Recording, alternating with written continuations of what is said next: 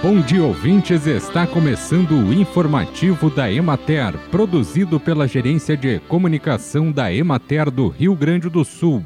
A apresentação é de Matheus de Oliveira, na técnica José Cabral.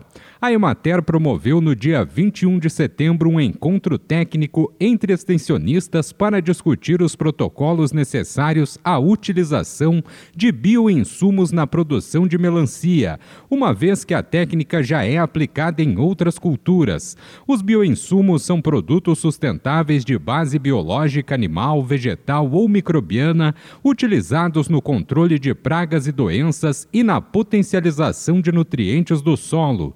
O encontro ocorreu em Arroio dos Ratos e participaram extensionistas de municípios produtores da fruta, como São Jerônimo, Triunfo, Taquara e Charqueadas. No encontro foi debatido o ciclo da planta e a utilização de cada um dos produtos nas fases de crescimento e desenvolvimento que deverão ser seguidas para que seja possível obter o melhor resultado, pois existe uma preocupação em produzir um alimento mais seguro e de maior qualidade para a população. A Emater testará os bioinsumos na melancia, uma vez que a fruta faz parte da dieta de muitos brasileiros, porém em seu cultivo ainda são usados muitos defensivos agrícolas que acabam deixando resíduos e a intenção é aumentar as garantias de que não haja carga residual.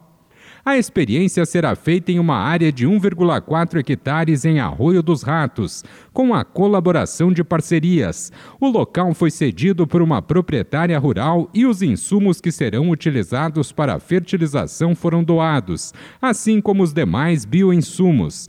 O trabalho está sendo realizado com apoio da Prefeitura a partir da assinatura de um termo de cooperação técnica para a cedência das máquinas da Patrulha Agrícola para a realização do preparo do solo e tratos culturais. Bem, e por hoje é isso, nós vamos ficando por aqui, mas amanhã tem mais informativo da Emater. Um bom dia a todos que nos acompanharam e até lá!